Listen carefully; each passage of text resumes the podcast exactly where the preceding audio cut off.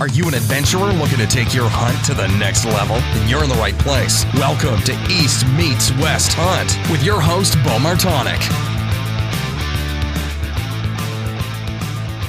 Hey everyone, welcome back to another episode of the East Meets West Hunt podcast presented by onX.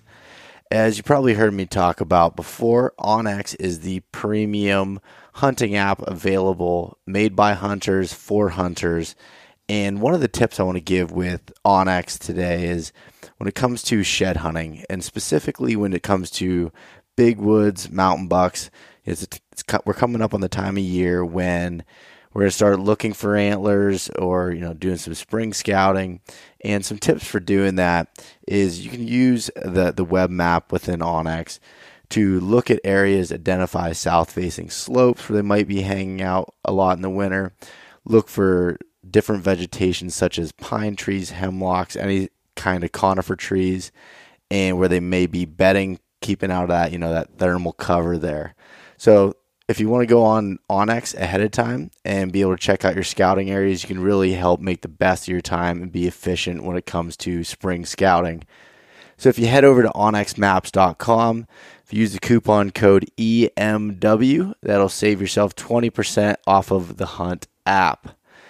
And Elk 101. So the University of Elk Hunting is the most comprehensive online elk hunting course available and in addition have full access to the entire course for one year, you'll have access to the UEH mobile app, which basically puts all the content from the online course right in the palm of your hand, anytime, anywhere, with or without cellular connection. So that's what's really cool about it is while you're in the field, say it's your first time out there, you've never went through the gutless method on an elk and you have your bull your first bull down in front of you you can look at that, pull up the video on the app without cell service deep in the backcountry, and you're able to kind of go step by step as Corey talks through how to go through that process.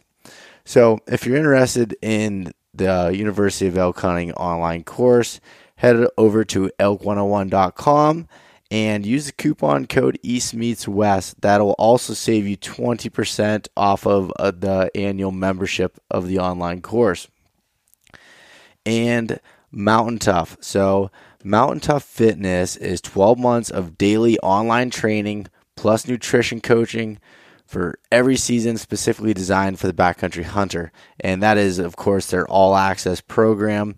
And within that, they have a ton of different programs that basically make sure that you're always ready throughout the season. But within within that 12 month program, they came out with two uh, mini programs here in the last week, and the one is the Backcountry Hunter Spring Training Camp.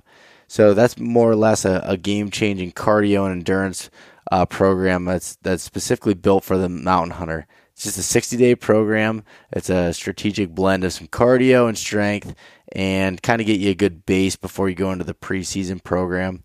And in addition to that, they have the Elite Spring program, which is if you completed the postseason and the preseason workouts last year on the elite level, then then you might want to try to challenge yourself a little more in this. But this program is definitely not recommended to someone just starting out.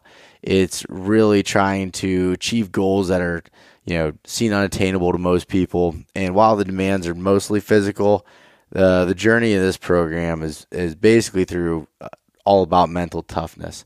So if you head over to mountaintough.com, you can find a whole lot more information on that there.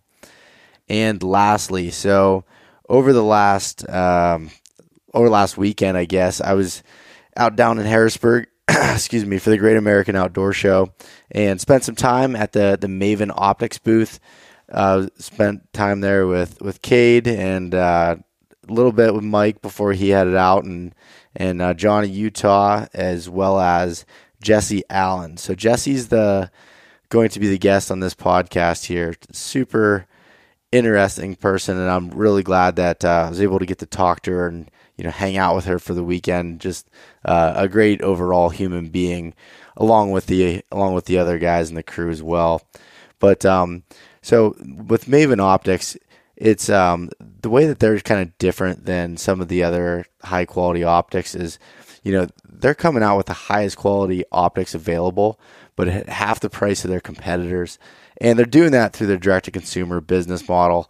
So basically, without you know having to pay the, the sales reps and the, the retail markup and everything else that kind of goes into that big box store plan, they're able to cut that out and be able to work directly with you, the customer, to be able to come out with the highest quality products with the best customer service at half the price. So if you head over to mavenbuilt.com, you build yourself a custom set of binos, spotting scope, or you can check out the stock options and with the, the binos, spotting scopes, rifle scopes, and you know everything in between there. Use the coupon code East Meets West dash gift and to get yourself a free gift with any full price optics order. But uh, like I said, so this episode is with Jessie Allen, and we recorded this at the the Maven cabin here um, in Harrisburg over the over the weekend, and uh, I'm, I'm really excited about this one. Every time yeah, I'd ask her a question or talk to her, uh, I felt like I was just learning something new that just kind of blew my mind. Like Jessie's definitely done it all. It seems like, and and uh, is really inspiring from you know that adventurous lifestyle. If you've you know ever wanted to do something and and you know it seems unattainable or anything, you know I I think uh, listening to this this episode here will show you that it's it's uh, really anything's really possible. I guess. So I guess instead of me sitting here and uh, rambling on much longer, we'll uh, we'll jump into the episode here with Miss Jessie Allen. All right, welcome back to another episode of the East Meets West Hunt podcast, and so it's a nice wintry night, I guess, in, in Harrisburg, Pennsylvania, after a, a long day at the the Maven Optics booth, and I'm joined by Miss Jessie Allen. Jessie, Hi. how are you? I'm doing great. doing great. Glad to be here. Thanks for having me come on and excited to chat some hunting and all things outdoors with you. Yeah, yeah. You uh you have to be absolutely beat day what? This this wrapped up day number 8 for the Great American Outdoor Show. Yeah, this was this is my first time coming to the show. Never never been out for it and I just went full full in and it was a marathon. Yeah. Yeah, you uh yeah, you didn't mess around with this like first time getting to shows, things like um some things you learned pretty quick about wearing cowboy boots. Yeah. Not a good idea. Not so much. Note taken for the future. Yep. You know, when you're spending, you know, nine, ten hours a day on your feet on a hard floor, cowboy boots probably aren't the best bet. Maybe not so much. Yep. But all things to know for next time. That's for sure. Yeah, no, that's that's cool. I uh so Mike and Cade from Maven have told me about you now for about a year, and they're like, "You got to get this this chick on the interviews. Like, she's badass." And she's Jessie Allen. She's from Lander, Wyoming, and um, so Jessie, do you want to just kind of give a little bit of a, a background of who you are, and you know, kind of where you grew up? Sure. Yeah. So I am from Lander, Wyoming, and I was born and raised there. My family goes back a long time, six generations to be exact. And so yeah, I was I was raised on my family's wilderness guest ranch. We spend every summer up in the Wind River Mountains in Wyoming, and we're at about 9,200 feet where our cabins are. And have people from all over come and stay in the cabins and uh, and go out on rides. Or most of what we do is a lot of wilderness pack trips.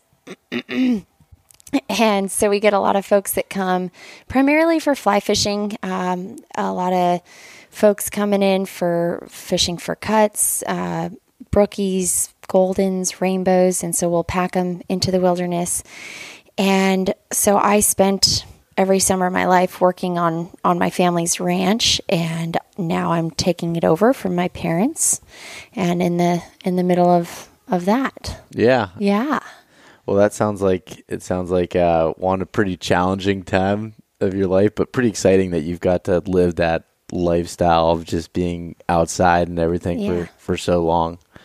Yeah, for sure. It's I, you know, I think I've gotten more and more as I get older, more and more appreciative of that lifestyle of how rare it really is to grow up spending about half of every year in the mountains with no electricity as a kid. And that was just you know that was my norm but now I'm gaining so so much more appreciation for it and realizing how much I want that for my future. And that's why even you know years of being in it I've just this is where I want to be and this is what I want to continue on mm-hmm. and pour my energy into growing the business.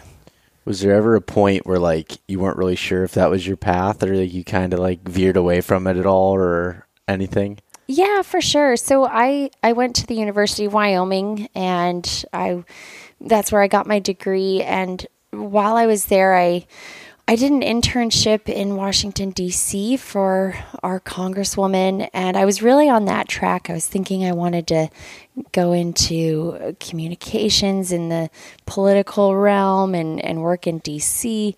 And I was kind of picking up momentum with that. And it was at that point that my parents you know, were, after owning this business for 45 years, they were getting ready to retire. And so they were like, well, you know, if that's, if that's the track you're on, then, you know, we're, we're ready to get out of this business. So might be, you know, looking at putting it up for sale. And, and that was what really shook me and kind of stopped me in my tracks of, okay, whoa, like if this is something I want to carry on, then, um, that's, I need to really stop and think and so I was drawn back to the ranch. I wasn't ready to see it go and just decided to dive in and give it a good shot of keeping it going. And that's where I'm at. Yeah. Yeah.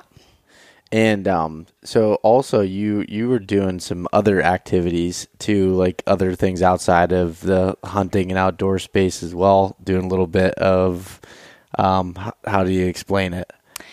Yeah. So well during the during the summertime, do a lot of wilderness trips. Um, I, I, lead some wellness trips, mm-hmm. mostly.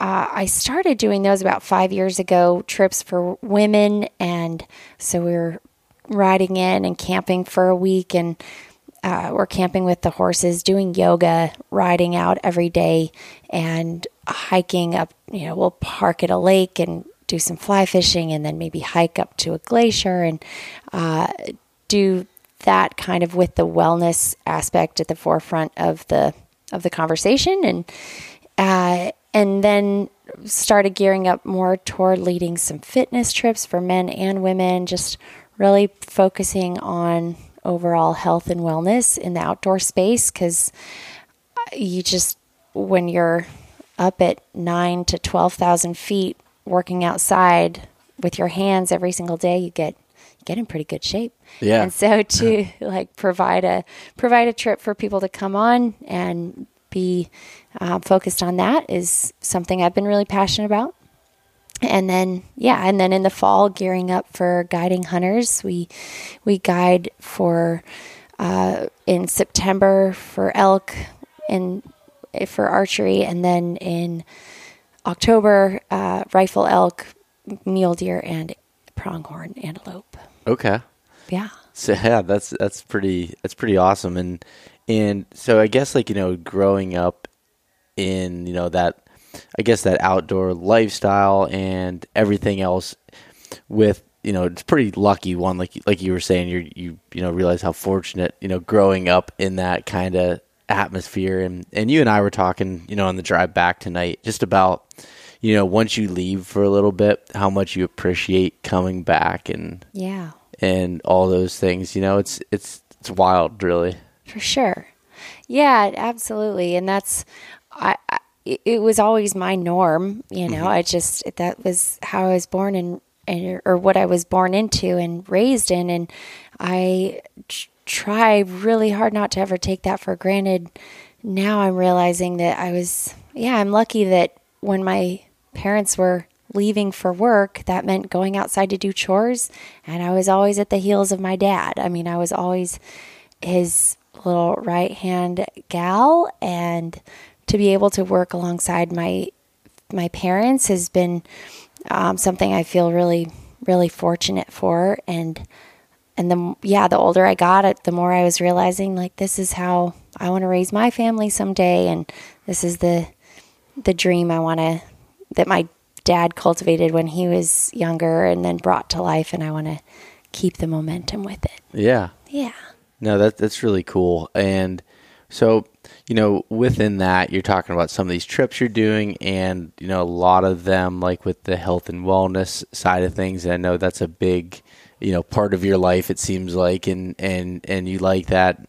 So, explain about like some of some of these trips that you are doing within that that the health and wellness side of things, and kind of how that, you know, I guess portrays into you know your everyday health and life, and then also just the, the, hunting seasons and grinding it out through the the whole the whole time frame. You know what I mean?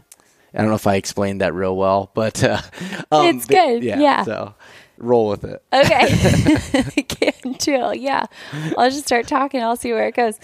No, so I guess that when I first decided I wanted to to do that kind of offering. Uh, well, it originally stemmed from wanting to provide a trip for for women to sign on to, uh, just because I've been guiding my entire life, and uh, the first, like for instance, the first trip I did alone, I was 13. I packed in a group of fishermen, which was about a five hour ride into the mountains, dropped them off, five hours out, and and by myself. And that way was that was always kind of like the rite of passage.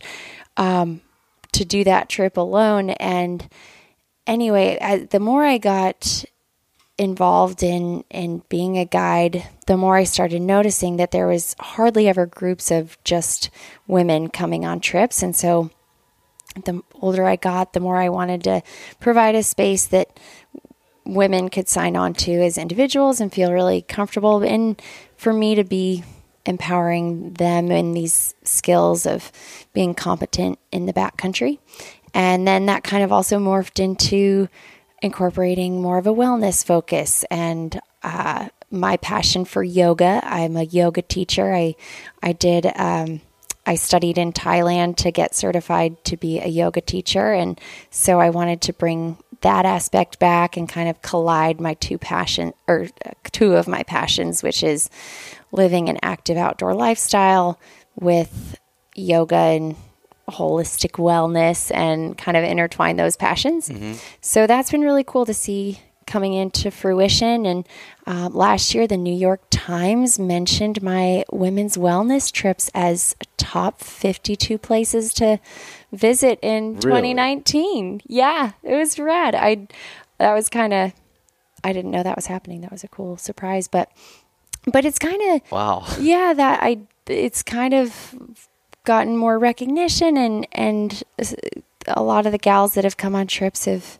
have started coming on repeat trips and now what I think is the coolest thing is that a lot of these women who've come on trips are are expressing interest in hunting now and I have a few gals that I am uh, that applied for for elk tags this year, which I'm psyched about. And they've never hunted in their lives, really? but they kind of saw, you know, they just felt that access of you know, if if that's what like one of my other strongest passions is is yeah. hunting and um, to kind of help create that avenue into exploring what is hunting has been really cool to see.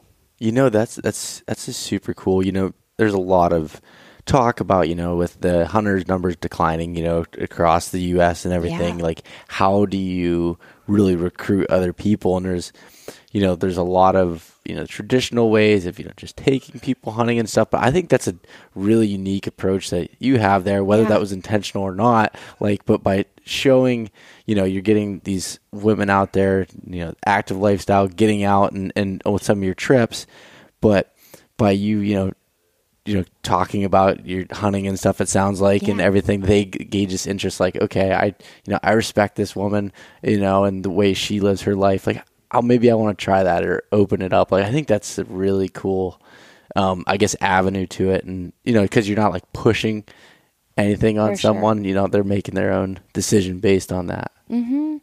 Yeah, absolutely. And I think uh, that's something that I'm always kind of uh, trying to live by is just diversifying myself as much as possible. And that the more you can kind of live in multiple worlds, you can kind of create those avenues for bridging the gaps between these two. Like, for instance, the yoga community with the hunting community and the pageant world. When I was doing stuff with uh, being Miss Wyoming, I mean, there's all these parts of my life that seem kind of contradictory, but I see it as a way to kind of bridge the gaps between those worlds of Yeah. Of things that seem to be, you know, seemingly divided, but showing that you can have a lot of crossover. And hopefully being a represented representation of that idea of like, you know, shaking up that stigma of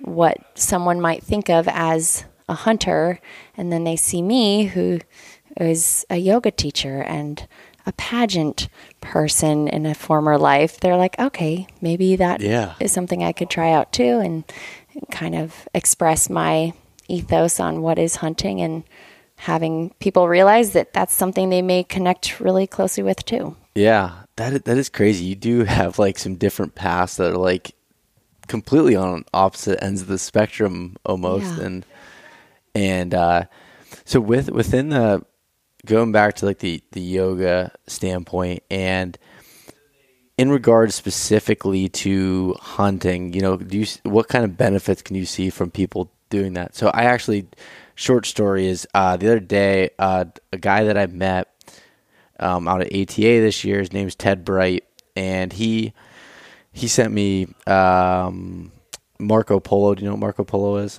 Mm-mm. It's this app where you like video chat Oh, people. Like, yes, but, like I the, do. the messages like you leave whatever. Yeah. So, anyways, he Yeah, yeah. messaged me and he just asked me out of the blue. He's like, "Hey, I know you're really into fitness stuff and everything. You know, um, I heard you talk about like some of your strength workouts you're doing this time of year. Do you do yoga?" And he's like, "He's like, dude, I do yoga like a lot, and it's, it's telling me all these benefits from it." And it was really interesting. I kind of want to Cool. hear your, you know, side of things on that. Yeah, absolutely. I I mean I I love it. I I grew up dancing and um, was on the dance team in college and have always just I love to move my body and you know be physically active and and so I didn't I started doing yoga when I got older just as a way to reconnect with dance a little bit just because as I when I graduated college and didn't have the dance team anymore. I was thinking you know what could be sem- semi similar and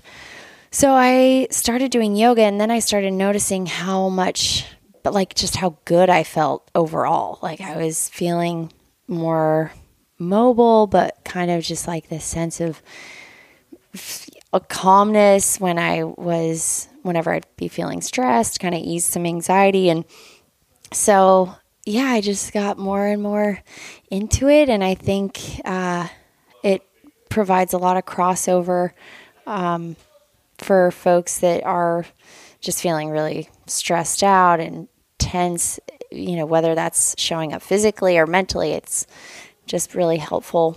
Yeah, Yeah. Yeah, that- really helpful overall. Yeah, it sounds like it, and and like and that's not the first, you know, not the first person that said that, but I like I said, I know you're, you know, really into it, and and as we were talking about before we started recording, just mobility in general has been like a big focus for myself personally. Is I am not naturally very mobile per like Yeah. or flexible person, I guess, from any means, and I felt like I was always hurting and like just just getting like small injuries that were just more of a pain in the ass than anything. And you know, as I've been just doing different stretches, and I I don't um, I don't know a whole lot about it, but I just try to do different things, and it seems to really be helping me out quite a bit with just recovery time from things, and you know, again, injury prevention and just a whole bunch of different stuff there. Yeah, absolutely. And you know, my kind of my number one thought with with that is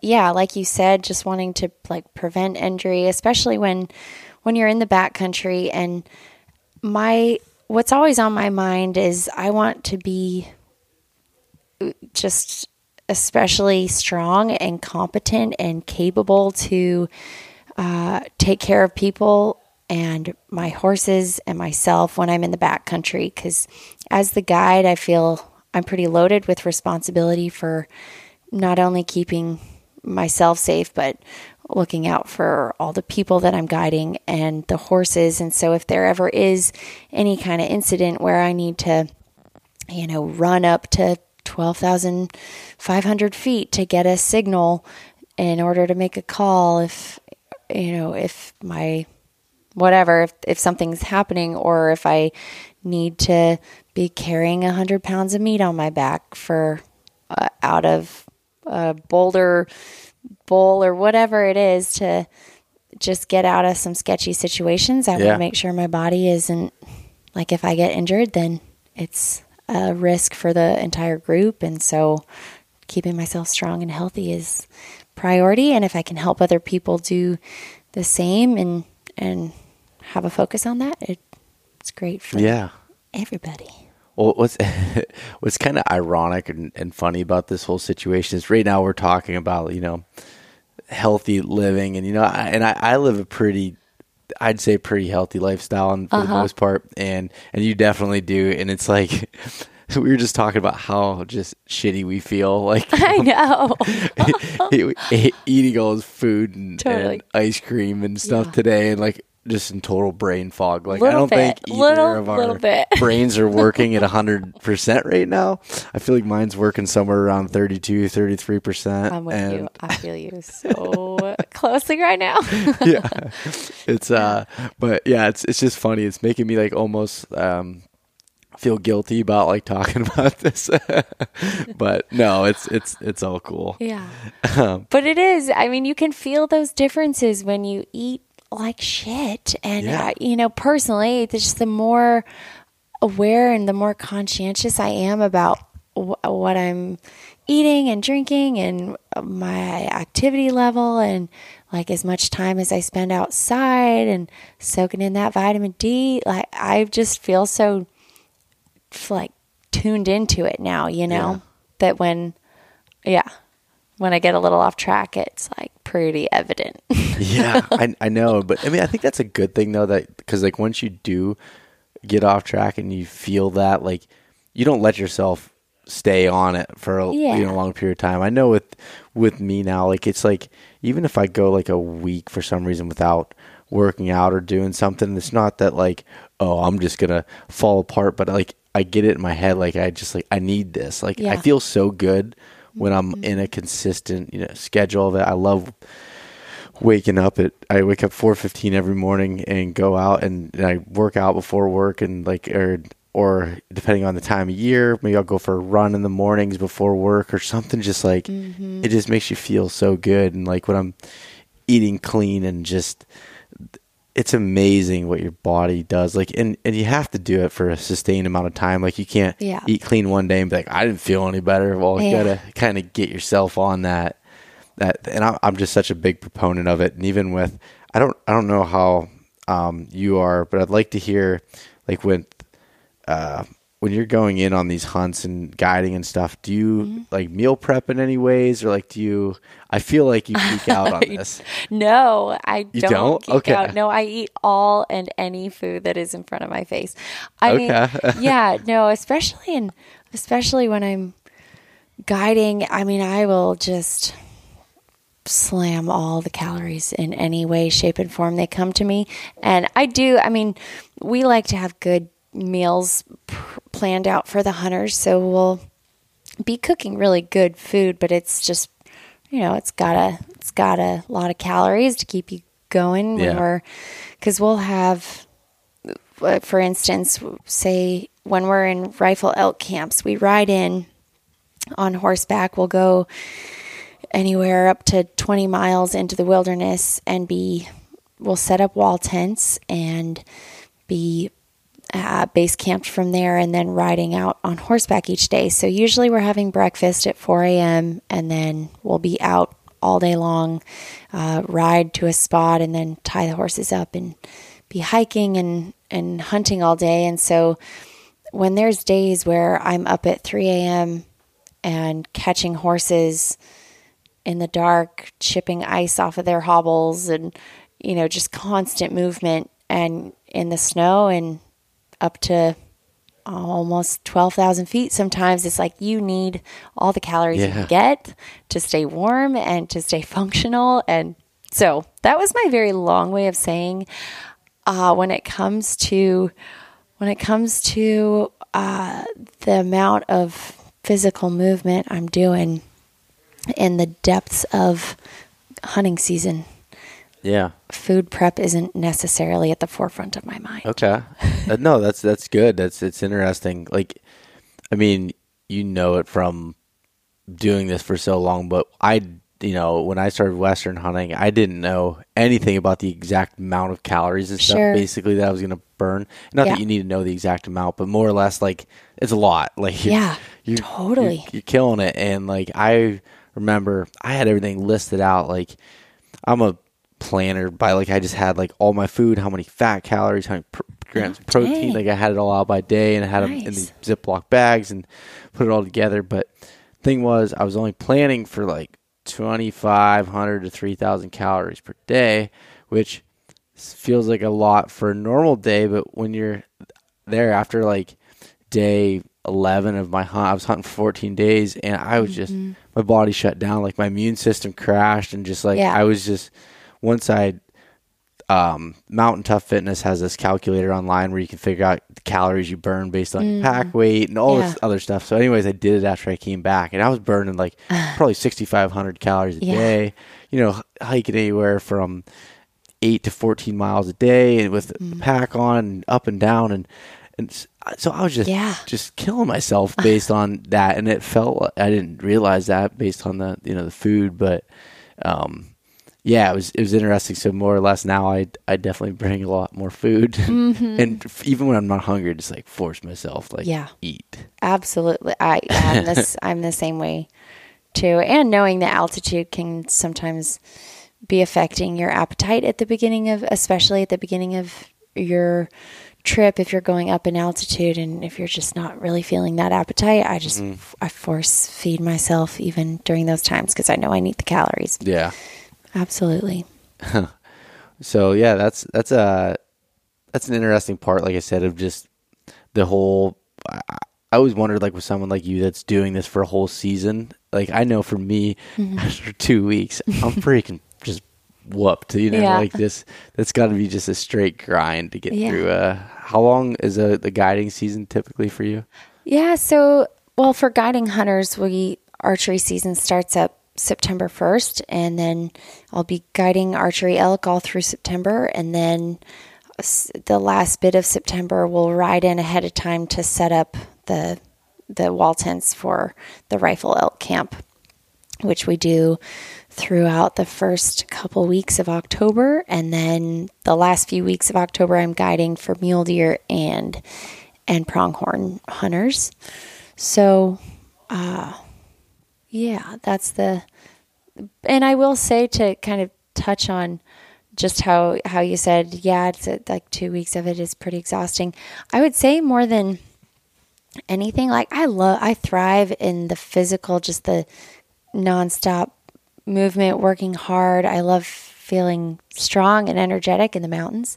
Um, I would say what wears on me the most is just like the mental stamina of all of it because it is it is one thing to be hunting for myself and it is a whole nother ballgame to be guiding hunters where I am carrying that weight of knowing all the preparation that they have put into this hunt, all the planning, you know, the years of putting in for tags and finally drawing and choosing us as the outfitter through looking at hundreds of others and, and they decide to come with us and uh, and they put so much into it that I, f- I carry that so heavily on my shoulders. I want more than anything for them to be successful. Yeah. Like I want for them to be successful more than I've ever wanted it for myself, to be honest. And so it that is just what lights the fire under my ass, but it also wears me out a Yeah. little bit. You know, it's it's like that just that that desire to work my ass off in every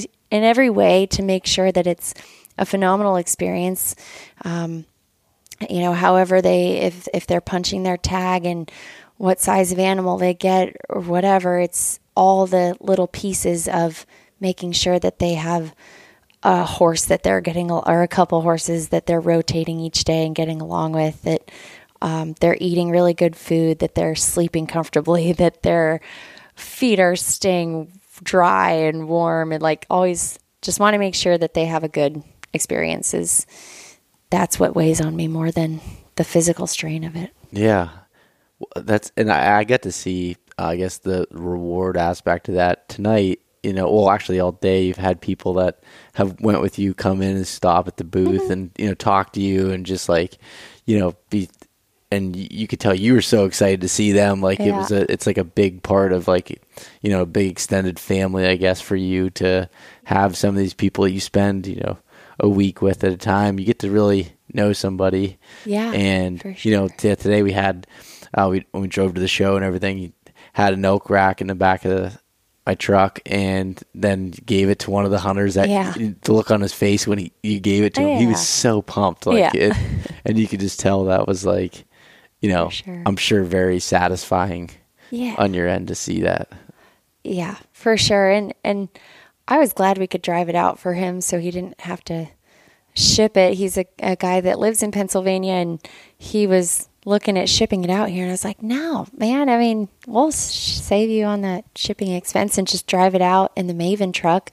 So we brought it out to him and and yeah, I mean that it, it, guiding people like him who he was just in it uh, with every percentage of his uh, he he was one guy who we were hunting together for a week and uh, he never wanted to take a nap. He wanted to hike as much as he could, to see as much as he could. I mean, he was fully in it and grateful of like all the details that go into the whole thing and just constantly thanking the staff and and that is like the ultimate Yeah. reward for me. Yeah.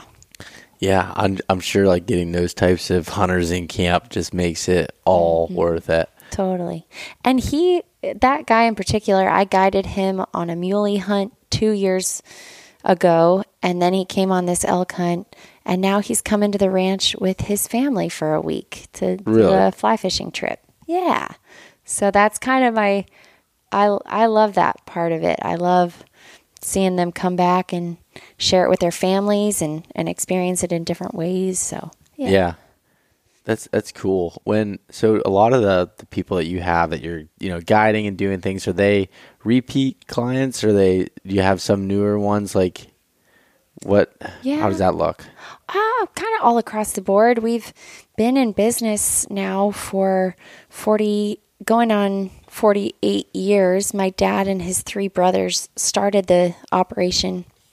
And so over the years, yeah, we've had a lot of return clients. Um, yesterday, I had lunch with two people who also live in Pennsylvania. They're a couple who's been coming to our place for 12 years in a row. And, um, and I love that. I mean, I love to see people returning and telling their friends and family and, and bringing them out to share it with. But, but I'm also realizing that I, yeah, I, I want to expand to op, like offer new avenues for people to explore the Wind Rivers, and that could be through my passion of fitness and health, and um, and I'm also leading a youth trip this summer, so hoping to get some more kids up and up and out there because that's like what I I personally love uh, more than anything is sharing sharing it with kids and getting them really excited about the outdoors. Jeez, you I feel like the more I talk to you, the more different avenues I feel like you go down and like have, like all over the place. I think I it's, get it's, a it's, little scattered. Yeah, stay super busy, but it's it's Yeah. it's cool because you can hear like the the excitement, you know, and passion in your voice, and that's what like Yeah. you know everything about like this podcast and everything else that I can't even say the word podcast anymore because the guys here, uh, may even apparently maybe everyone that's listening already knows, but they say that I say it like podcast, like real weird, and Only slightly. so now when I say it, it's like self conscious in my head. But anyways, uh, the whole reason for this, um, you know, podcast is uh, around like you know sharing you know adventures like that and showing you know going outside your comfort zone and doing different things. That's like anything is possible. We get Yeah. you know one one chance and don't want want me to sound like over dramatic or anything, but truthfully, like there's so many things that you could do and just outdoors, especially, and just live more of a fulfilled life, I guess, for lack of better terms. Yeah, is that Yeah. is that Amen. exactly how you feel? Yeah, absolutely. Amen. Yeah, I think uh, the outdoor spaces can do a lot of good for for people in so many different ways, whether that's through the avenue of hunting or rock climbing or mountain biking and or horse packing, whatever it is. Wilderness so- yoga Wilderness yoga, man. is that what you call it? Uh, what, what do yeah, you sure. call it? I just yoga. wellness trips. Okay. I don't know. Yoga. You got to come up with like some I know. real like badass name. I It's like know. like you hear it and it's like, oh, that's That's Jessie the Allen's. thing. Like that's I the know. thing. I need like okay. Yeah, Help you- me out. We'll talk. Yeah, yeah, we'll we'll talk. I, yeah, we'll, I'll give you my prices and then we'll go from there. Okay, okay. no, no, but uh, no, seriously, that's that's there's so many different like avenues like that, and like combining some of those Mm-hmm. different things is is really really awesome. Do you um being like so being like a you know a woman guide and anything? Does those have any like? Do people like are they surprised? Are they know going into it? Like I, how what is that like? Yeah.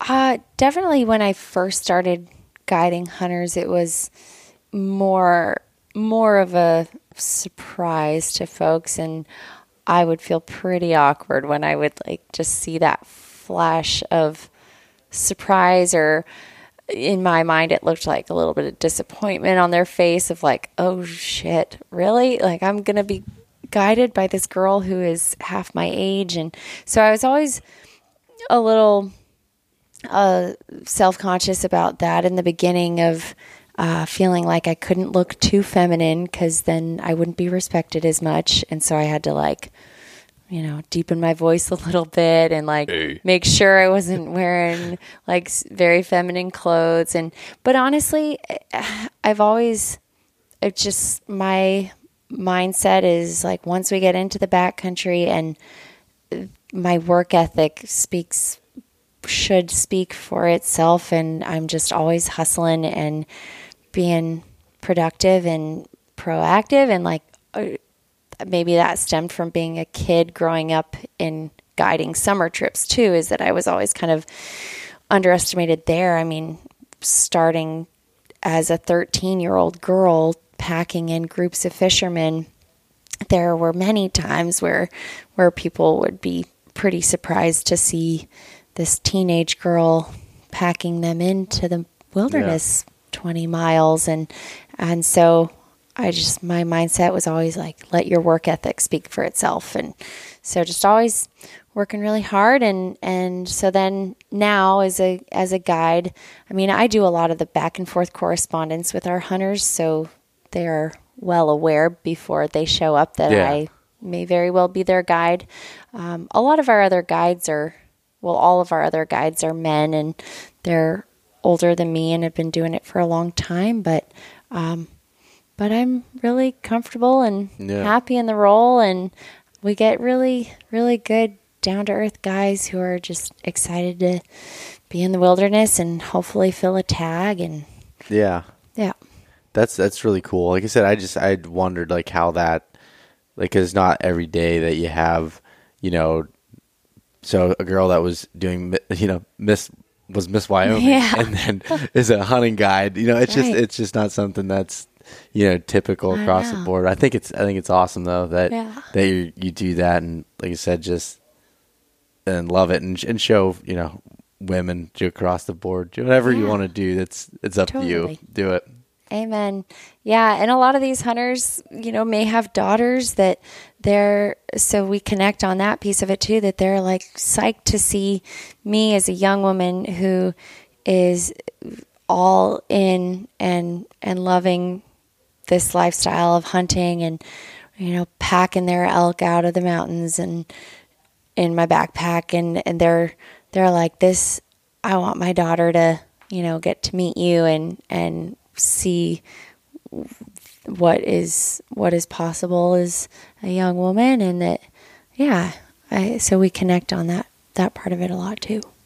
That's that's so cool. So with within um i guess within the the hunting guiding experience you know do you have like say one story or one hunt that sticks out in your mind as something like this is this is why I do this or this is why I want to continue to do this or just a, a good story. Yeah. Anything along those lines that Sure. Um, do you have anything that you can mm. think of? Hmm. Oh gosh. So many. Um Okay, let me just Okay. I'm here. I'm with you now. You got it. I got it. That actually okay. went quicker than I oh, expected. oh, really? Yeah, I expected like I expected you know the the, no. the brain fog to kind of sink in for a few minutes. No, no. there was some fog. It cleared. The clouds have parted. I saw, and when you asked that, I had so many faces come to mind, which is something like I'm super grateful for that. That there are so many reasons why I do what I do and why I'm so passionate about this job. Uh, but one instance in particular was at the end of our season, I guided the most phenomenal young man I have ever met. And it was such a cool way to wrap up a really busy, hectic season. And, and I'm not going to lie, after two months of guiding, I was I was pretty well drained, and but I had one hunter left, and I was like, okay, I've got to you know pour pour it all into this. Um, so this kid, uh, his name is Steven, and he's a 12 year old boy who uh, he came with me through the Outdoor Dream Foundation, which is a similar organization to Make a Wish, but it's it sends kids on hunts or fishing trips of their choice, and it's for kids with serious illnesses. And Stephen has Duchenne's muscular dystrophy. Um, he's from Charleston, South Carolina. And he has this really horrible disease that is, his muscles are just disintegrating, you know, eating away. And so he's in a wheelchair and uh, he's doesn't have all the time in the world. And um, has a fairly short life expectancy, and and so he, he came on a hunt with me for a mule deer this fall. And let me tell you about Steven. He is, I mean, he's the coolest kid. We we hit it off right away. He's this witty, charming, blue-eyed, freckle-faced little boy who um, he was just a lot of fun to hang out with, and he was fully psyched on the entire experience. Uh, we ended up getting a nice muley buck, and I was like trucking him around on my back, and and because he can't walk at all, um, so I got him. Uh, we were hunting on on this ranch since he was pretty, you know, obviously limited mobility wise. Uh, so we were fortunate to be hunting on this ranch, and we got to this spot first thing in the morning. We watched a herd of about 40 muleys. It was really cool, actually. We watched them go from where they were feeding down into this river, and they crossed the river. Uh, had to swim across and go to this area where they were bedding down. So we ended up sticking around that area all day, and sure enough, that evening we watched all the 40 plus deer swim across the river, and I crawled with Stephen into position to get him into a spot where when these two bucks, they were the last to cross. After a while, they popped up and uh, and we we got a shot on on a nice buck. And he had to. We used a trigger mechanism, so it was like through with a straw, and it was hooked up to these batteries and switches and all this electrical stuff to make there be a bolt on my trigger. And maybe you've seen things like this before on TV. I'm I don't really watch I don't watch TV, so Yeah. apparently this thing, you know, people have seen on hunting shows, but I I hadn't ever used it before. So that's what we used. So I was sighting the animal and told him when to blow on the straw. And so he did, and it worked great, made a solid shot. It was uh, not too far. I mean, it was about 160 yards, maybe. And, uh, but we, in one shot, dropped him perfectly. And it was such a positive experience for him with hunting. He had hunted a little bit before, but um, but that was he was psyched out of his mind. Yeah. and so was I. And um, so that to answer your question of like why I do what I do, to see him have such a positive experience with that and know that I, I am able to be helping, f- f- you know, provide those experiences is is pretty special. And side note, Steven, so then I went, I visited him in Charleston. I spent Thanksgiving with his family. He has a single mom and a sister. And then this summer, he's going to come out and spend a few weeks at the ranch with me. And yeah, he's excited to learn about being a cowboy. Yeah. it's going to be great. and where is he from? So he's from Charleston, South Oh, yeah, Carolina. okay. Okay, Yeah, he did say yeah, that. Charleston. So he's he's That's gonna so cool. come up to the ranch, and so his sister is gonna do the youth trip with me, and Steven's gonna Steven's gonna stay at the ranch for a few weeks, and I, you know, to be able to provide that experience with him is is pretty special. Yeah. So, yeah, that story is awesome, and th- that's a good way to end your season. Like you said, that was your last sure. hunt, and you know that's that's super inspiring. When so within like whether this is a, a hunting trip or one of the other guided tours you have, what is like the the craziest experience you've had, or maybe like a, a time where it was like it really tested you, whether from like a, a weather standpoint or something went wrong, like something that like put you in an uncomfortable position. Oh man. Am I getting into hard questions now? No, no, it's, uh, I'm trying to think. There's, I mean, the weather always tests you in some, in some ways. Yeah. But as my daddy taught me, there's never any bad weather, just bad gear. So I try to be equipped for any and all things. Um, yeah. So uh, what comes to my mind is this experience when I was 17 and we had a group of fishermen that showed up and I was assigned as their wrangler so I was going to pack them into this lake it's about a 20 mile ride in and we go up and over this 12,000 foot pass uh, where you're above timberline for about four hours. It's just rock, and you ride across a glacier for part of it. It's pretty cool. Um, but and then you drop into this drainage, and so I was assigned as their wrangler. And they showed up. There's like four guys, and when I went out to introduce myself and shake their hand and and say I'd be taking their them into this spot the next day, they were like, very surprised. And they actually started laughing. They thought i was kidding. I was like no no it's real it's real life.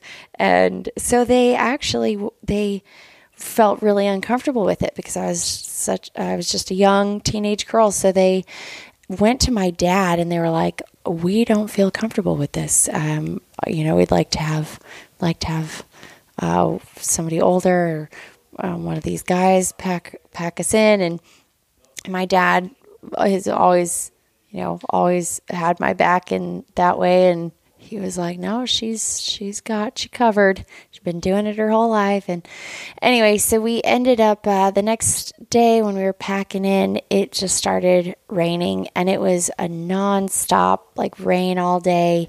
Um, when we were up above timberline, it started hailing and it's like hailing sideways when you're up there you're above timberline for four hours and you know the horses are just getting pelted with hail and these guys are getting drenched and they didn't have the best rain gear and so they were pretty cold so i was always checking in on them and lent one of them a layer of mine to like put over his lap. And anyway, so we get to the spot and it, it finally let up later in the afternoon and uh, it's a nine hour ride one way to cover 20 miles. I drop them off and then I tie the horses, string them up, and turn around and do the ride out on my own. And they were like, they did come up to me as I was leaving. They were like, oh, just want to apologize. Like, we really kind of showed us that, um, yeah, that we underestimated you. And Yeah. anyway, so yeah, then I, I turned around and ride rode the whole way home, which is a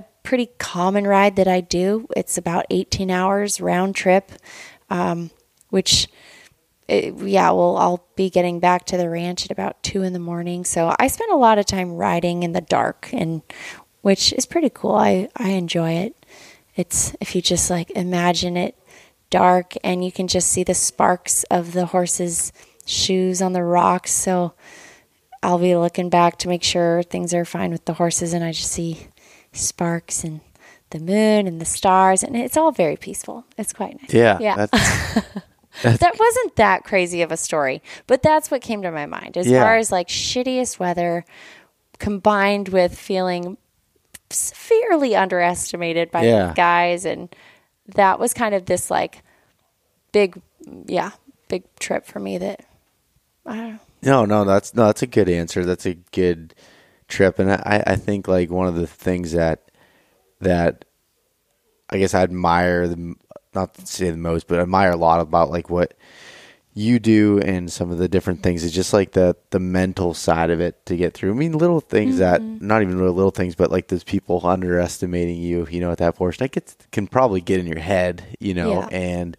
then you know adding weather and and the conditions from you know the animals not um, say if the animals weren't really uh, cooperating with what you want or um, the the people you're you know with say there's just a whole bunch of different things that can if you're not in a real good headspace I feel like can Yeah. can derail you Absolutely. and I know my my first trip out west I told this story before but like I feel like I was extremely mentally weak when like hmm. that I didn't know that until I hmm. spent, you know, 7 days out there and like on day like 5 I felt like I was like breaking down in my head. I was like hmm.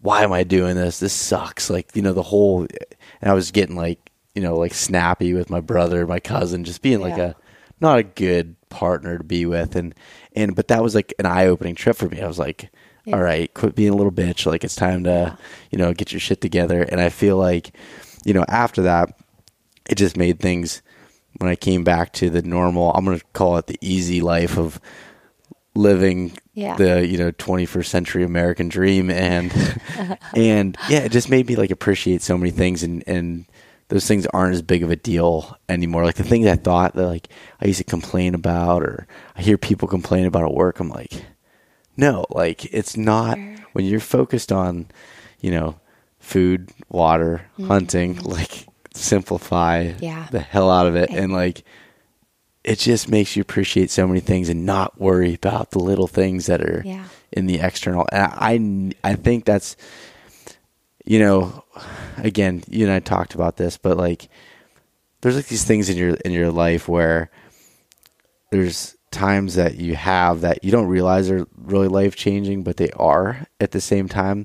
And like what what I'm getting at is like this trip, I, I didn't know until afterwards that it was such a big deal for me, but it changed kind of the course of my life. I mean, well, hell, now I have a podcast that's surrounding it, but like just I was I think I was going down a road where I was just getting caught up in things that I didn't need to worry about or like just little things that just simplifying your life, taking it back and getting through these hard things and and you know, just working your ass off towards goals. Like it just I guess that was a really long-winded way of saying it, but that's just what Yeah. your whole story and some of these things remind me of of like I don't know. I just feel like it's a pretty damn good way to live.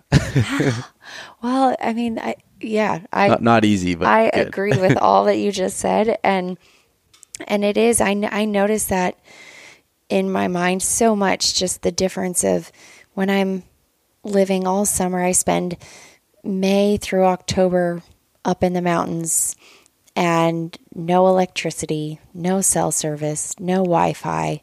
Very difficult to contact. I'm sorry. But I just, I feel so good. I'm just, I am, it's a simplified life. And yeah, it feels good to just detach and connect with the people you're with and be focused on the greater scheme of things. There's not too many people I can say in like today's. I sound old saying that, and I'm not old whatsoever. Oh, yeah, I- you and I are both not old, good. but like it's like, but like We're so wise. I yeah, I know. Uh, yeah, but like just as far as like living in today where you're always connected and it's fast paced, hardcore, like you don't ever it's hard to get like a real like connection with, you know, say people or experience or things like but when you're there like Yeah. you have a true connection or like just things like I know that's when- Totally. when I go with my my brother, my buddies, or my dad, or whatever, going on these hunting trips, like that's as like I just I don't know. I just feel like I smile the whole time because like it's just like I, I I don't know. I love it. Like I look Yeah. forward to it every year and just being able to completely just engage in in that you know every little detail and just I don't know embrace it. Mm-hmm. It's good stuff. It is. It's real good stuff. Yeah. All right, Jessie. So I'm gonna have one more question for you. All right. Sure. This is a question I used to ask all guests at the end of the podcast, and I don't know whatever happened to it, but I just lost this question. I forgot about it. Oh. But my my one of my motto is like I have it's on my logo. It's on everything. It says, "How do you define adventure?" So if you were to define the word adventure to you, what does adventure mean? Adventure means like actively leaning into areas that you feel okay wait wait wait wait wait wait wait. Can we scratch all of that out? No, we're not no gonna come on. You're gonna you're just gonna keep rolling with it. Yeah, okay okay. Let's see here. Mm. ah okay okay. Adventure to me means actively opening your mind to areas that seem a little scary or intimidating, but at the same time exciting and invigorating. And so you kind of just lean into it and and pour your energy into seeing where it takes you Yeah. and and then being open to the growth that can come from that. Yeah. That was a very long-winded answer. So basically, I'm I'm gonna I'm gonna dumb this down. From Yeah. What I what Yeah, I take yeah, as yeah. a synopsis of what you just said was basically going outside your comfort zone, reaching a a, a bigger goal than or But that just sounds so cliche. It does, it does. Like, I'm not- like trying to find different words No. for exactly that. Yes. yes, but no no no. I I, I think yeah. I think that's it's a tough way to, you know, when I first started asking it, the funny Mm-hmm. thing was like. I've thought about it in my own head how I'd answer it, but I never was Mm-hmm. asked it. And then one of the guests turned around and asked me, and I was like, Oh shit. oh, shit. No, you can't do this. Like, this is My my, show. podcast. Yeah. no, I think that's. I think that was a good way of good way of answering it. So Okay, wait. Can I say one more thing? No. Okay. yeah, okay. So when I was when I was traveling as Miss Wyoming, I went all over the state. I spoke to a lot of kids. I went to a lot of schools, did assemblies, and and spoke in classrooms. And the the theme of every talk that I would give was like talking to kids about having the mm, explorer mindset. So to be curious, be open minded, be brave, and to be actively seeking out opportunities for growth. So to me, that would be what adventure is all about. that's good. Yeah. You're, you're coming up with some intelligent things towards the end here. That's that's pretty good for again the the current state of tiredness that we're both in and That's really good. and feeling. Mm-hmm. Pretty deep. yeah. no, it's that's good, Jessie. I I uh, I, I feel like we just probably scratched the surface of like the life that you live, but I I hope that it you know that uh, you know people get to listen to this and really um, just like I said, more or less get inspired by the your journey and everything else. I think it's just a cool story to tell, and I'm glad that you uh, joined me on here to talk about it. Yeah, thanks for thanks for asking me to. I was I was excited to jump on board and chat a little bit, and yeah, hopefully there's some some little bit that people can pull away and implement into their lives and just light that fire to go get after it. Yeah. So if someone wanted to, um, so a guy or girl or family or whatever wanted to get in contact with you to go on one of your trips, whether it be hunting, whether it be one of the other trips that you do, how would they how would they do that? How can they find more information on you Yeah. um, and your business? Yep. So folks can find our website. It is www.diamond4ranch.com, the number four. And I am on Instagram at miss.jessieallen. And I'm on Facebook. And you can find all the contact info for the business on our website and yeah, we're I have a, a wide variety of trips for families, for singles, for couples, for kids, and I am also always hiring. So any any folks needing to get a summer and fall job, you call me up. Yeah. All right. Well, yeah. I, maybe I'll give you a call see if Hey, you need, hey. need some help guiding. Okay. You know where to find if me. If you want a shitty elk hunter to guide. I really do. It'll be great. I'll put all the links in the in the show notes here for anyone to check out. And again, thanks for coming on, Jessie. Cool. Thank you. Thanks so much for listening to this episode of East Meets West Hunt with your host, Beau Martonik. For more great content and to stay up to date, visit eastmeetswesthunt.com, Facebook at East Meets West Outdoors, and Instagram at East Meets West Hunt. If you enjoyed today's episode, please review and subscribe, and we'll catch you next time.